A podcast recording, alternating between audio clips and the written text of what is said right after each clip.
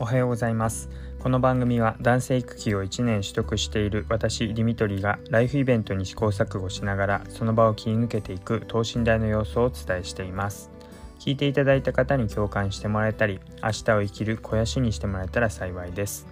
おはようございます。えー、今日はスタイフ配信毎回の終わりに意識した方がいいことについて話をしていきたいと思います。えー、毎回の終わりにっていうので、まあ、放送の終わりに、えこういうことを意識した方がいいですよっていうことを話したいと思います。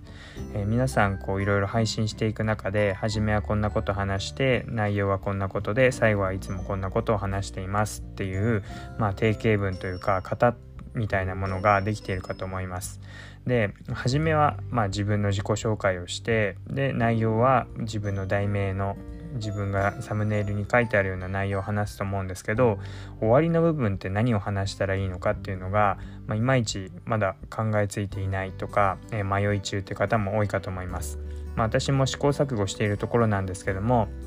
まあ、こういうことをやると、えー、まあ少しは、え結果に結びついてきているんじゃないかなっていうのがあるので、まあ、そのところを話していきたいと思います。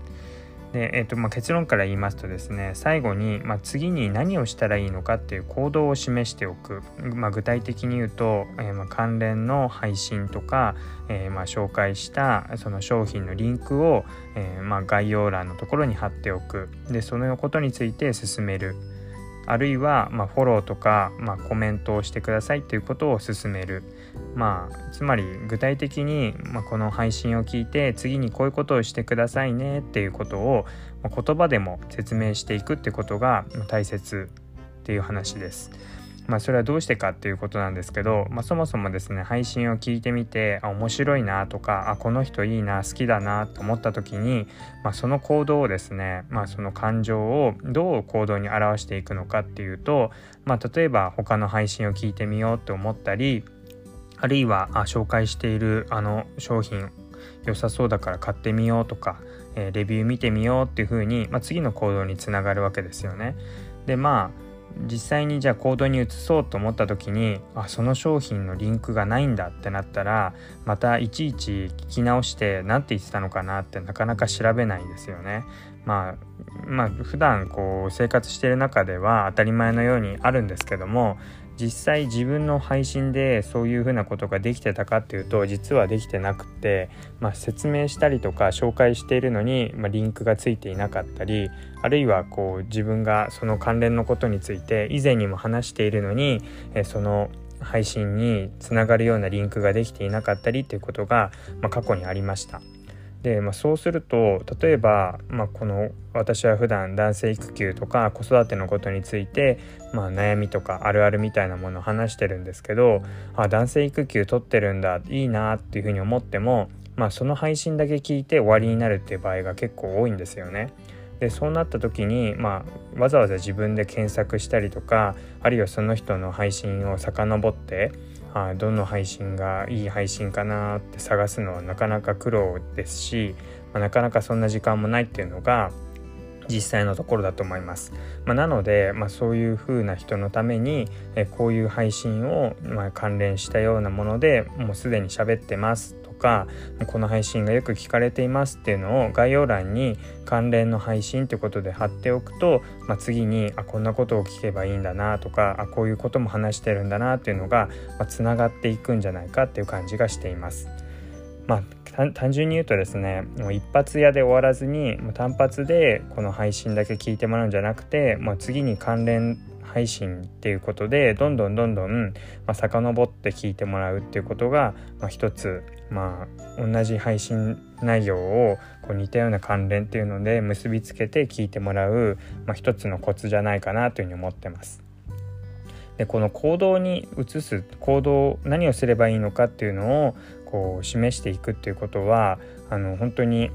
まあ、何よりも大事なことだなと思っていて、まあ、例えばそんなに私はなんか商品の紹介とか本の紹介って積極的にはやってないんですけども、まあ、これを楽天ルームとかにつなげて、えー、こういうところでも紹介しているので楽天ルーム通して買ってくださいってことになるともうそれがもうそのまんま、まあ、お金っていうかあのまあ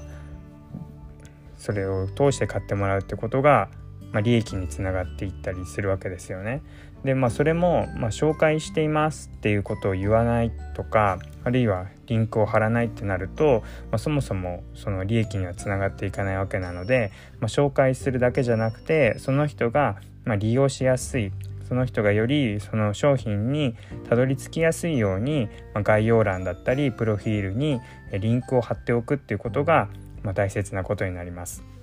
なので、まあ、配信を1回だけじゃなくて前にもこんなこと話していますっていうふうに毎回の終わりに、えー、紹介したりとかあるいはま次になどんな行動をすべきなのかってことをちゃんと説明しておくと聞いている方としてもあいいなと思ったその行為を次の行動に移しやすくなるなっていうふうに思うので是非話してただそれだけで終わってる方は、えー、もういいなって思ってもらえたら、えー、まあ関連の配信があるのでそれを聞いてみてくださいっていう風に進めるっていうそれだけでも、えー、他の配信を聞いてもらう確率が高まるなというふうに思っています。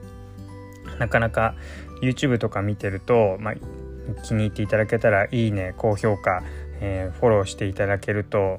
嬉しいですっていう風にもう本当に決まり文句のように言ってるのでもうそれが当たり前になっちゃってますけど、まあ、いついいねとかいつフォローするのかっていうのって、まあ、最後だけじゃないなとも思ってるので、まあ、どっちかっていうとまあ次にこのスタンド FM とか、えー、何かポッドキャストで音声を聞くってなるとあいいなって思ったら他にも同じような関連で話してないかなって思うので、まあ、自分は関連配信っていうのをつけて他にも聞いていただけたらいいなっていうふうに思って、えー、関連配信っていうのを概要欄に作っています。あとはもう結構配信数が多くなってきているのであの本当に遡ってあのなんか自分が話した内容であ以前これ人気だったなとか以前たくさん聞いてもらえたなってことにたどりたどり着きづらくなってるなというふうに思ってるので、まあ、そういう意味で今プロフィール欄にも、まあ、カテゴリーごとに、えー、今まで配信の中で再生回数が多かった配信とか人気いいねたくさんもらえた配信とかあるいはこう自分はライフイベントっていうか結婚とか出産とか、まあ、車の購入とか住宅購入とかえそういうカテゴリーごとにもえ一応トピックとして、え、まあ、リンクにたどり着きやすいようにえ貼っているところなので、まあ、是非その辺りも見て配信聞いてもらえたら嬉しいですしあこういうふうにいろんな配信を以前やったものも聞いてもらえるようになるんだっていうふうに、まあ、少しでも参考にしていただけたら嬉しいななんてことを思っています。あの皆さんもですねあのこういう風にやってあの過去の配信を聞いてもらうようにしてますっていうのがあの工夫みたいのありましたらえ教えていただけると嬉しいです。はいということで今日は毎回の終わりに意識した方がいいことってことで話をしていきました。えーまあ、ここからは雑談、えー、トークアフタートークになります。えーと、今日はですねちょっと配信が遅くなったんですけども赤ちゃんの方がですね最近朝寝がなかなか落ち着かないというかだいぶ寒くなってきましたよね。っていうところであのー、朝も一回寝たかなってあのいうタイミングがあったんですけどもミルクとおむつを変えたタイミングで一回寝て15分ぐらい寝たんですけどすぐにあのー、また泣き出してしまって起きてしまいました。であのー、ちょうどうん、そろそろ配信できるかなっていうタイミングだったのであじゃあこれは無理だなってことで結局その後起きてなんだかんだ、自分たちも朝ごはん食べたりしながら結局このぐらいの時間でまた寝てくれたので配信ができているって感じです。昨日ちょうどあの生まれてから2回目かなあの前髪を切りました。奥さんがこう前髪を切って前髪がパッツン状態っていうか本当に結構切ってくれて前髪がほとんどないような 状況にあのなってるんですけどまあそれはそれでやっぱ髪型変わるとだいぶ雰囲気変わるなって感じがしています。うん、後ろ髪とかはまあ結局このまんま伸ばしていくことになるのかななんて思ってるんですがはい、えー、そんな状況です。はいということで、え、まあいろいろ話していきましたけどもあの是非ですねまた、えー、まあ、育児のことなんかも話をしていますしあとはこのスタイフの配信のことについても、えー、過去に話していますのでかん、えまさに、え関連の配信を貼っておきますので是非聞いていただければと思います。はいということで最後まで聞いていただいてありがとうございましたまたお会いしましょう